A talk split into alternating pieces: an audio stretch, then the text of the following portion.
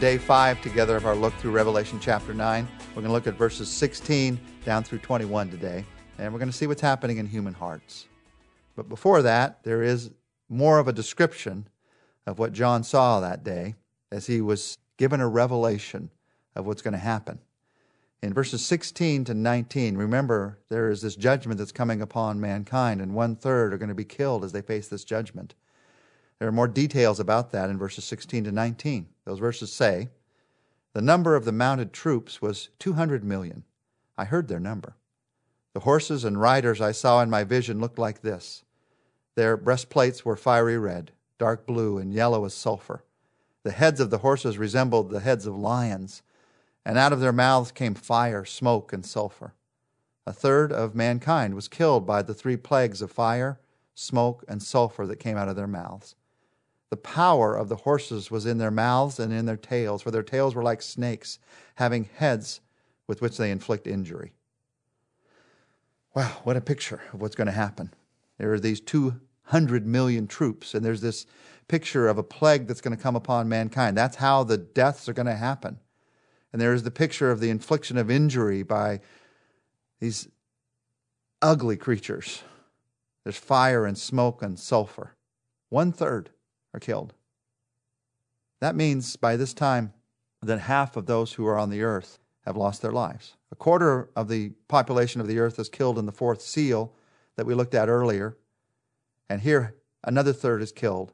So about half are gone. And the Bible says that the means for doing this in these verses is these two hundred million troops. I heard their number. Now, we like we like to know what's happening. And so we sometimes skip right past the sadness of the fact that half the earth is gone, and we try to figure out who are the two hundred million. How is it going to happen? Don't skip past the fact that half the earth is gone. Now, we talked yesterday about why God has allowed this to happen, but there's still great sadness in our hearts that this has happened. I want everyone to know Christ. I want everyone to escape this judgment. But sadly, there are some who will not come to know him, who will not escape this judgment. The judgment is going to come by a means, and the means is these two hundred million, this great army. What does that mean? Well, in this case, there is interpretation and there is speculation, as we talked about last week together. Interpretation, there are two different interpretations of what this means that have been around for two thousand years. One is that they're a great human army that God uses as an instrument of judgment. Another interpretation that's been around for two thousand years is they're a demonic army. They mirror the locusts in some way, that they're released first to torture, and now they're released to kill and destroy. There have been good, strong believers over the centuries who have believed both. That is interpretation. Now, speculation, speculation would be not only that it would be a human army, but what human army it would be. There's been speculation recently that it's the army of China. You may have read this. Why? Because China has the biggest army in the world. So, of course, you would speculate that if God's going to use a human army as its instrument of judgment, that's the army that it could be. Could that speculation be right? Of course it could.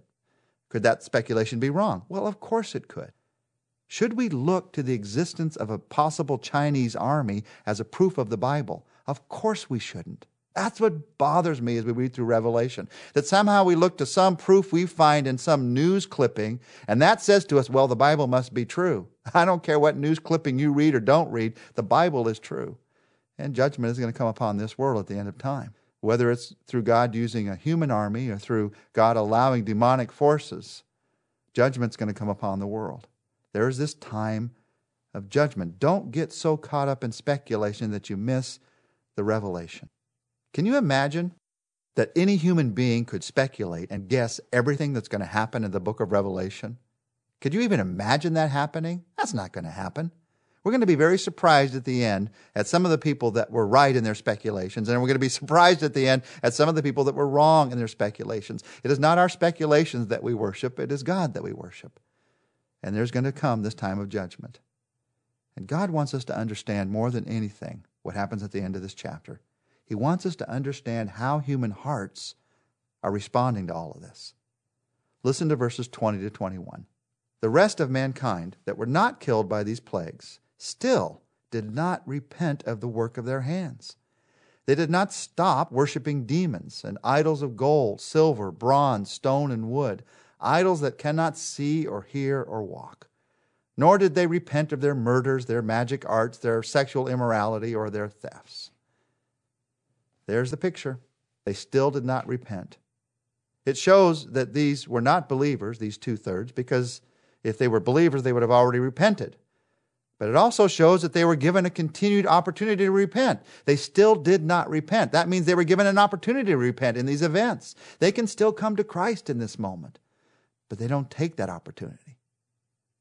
Now, I believe this is talking about the whole of mankind. I believe that there are a few who will take that opportunity, but it will be so few. How will most everyone respond? Three ways. They'll be rebelliously unrepentant, they'll be religiously demonic and idolatrous, and they'll be morally decadent. That's what's pictured for us here. They will choose to still not repent and depend on the work of my hands. They will choose to worship demons.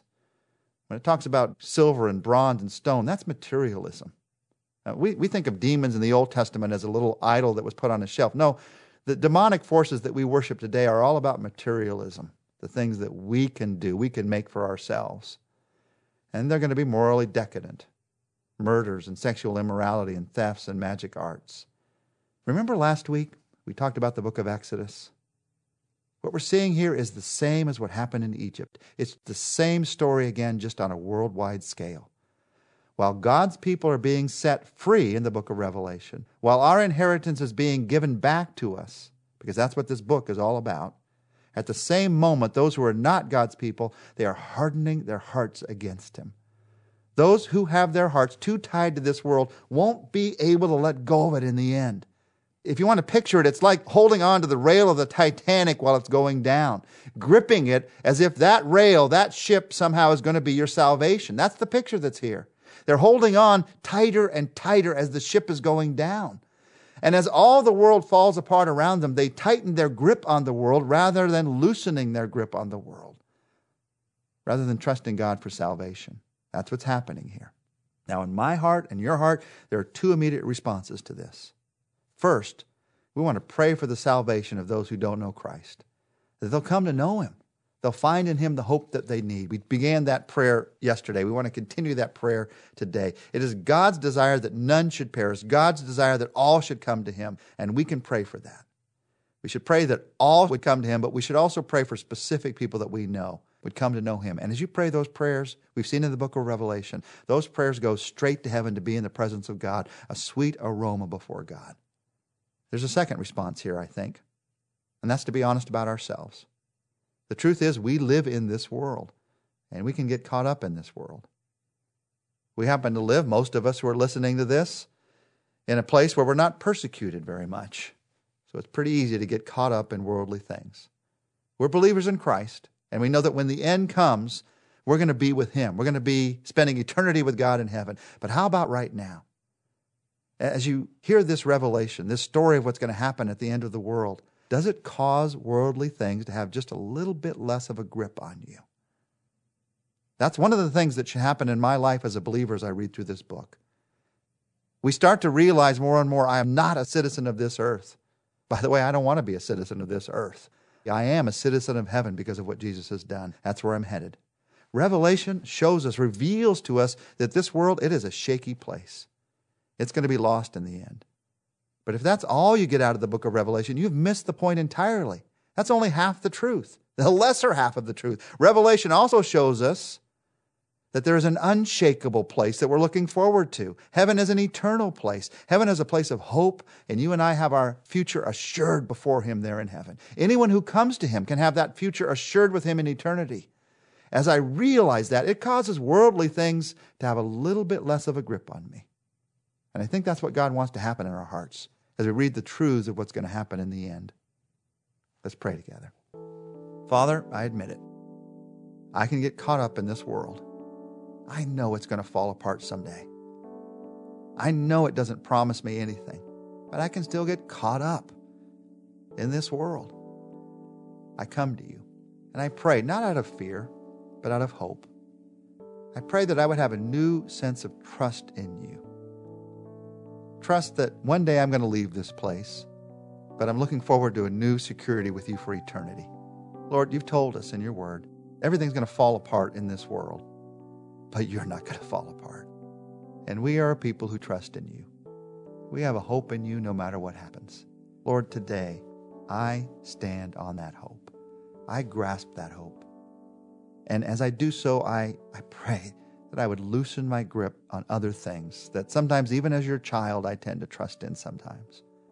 Help me to trust in you. In Jesus' name I pray this. Amen. Next week, as we continue our study in Revelation, Revelation ten, the focus is going to shift back to heaven. It's going to shift back to the power of God's word in our lives.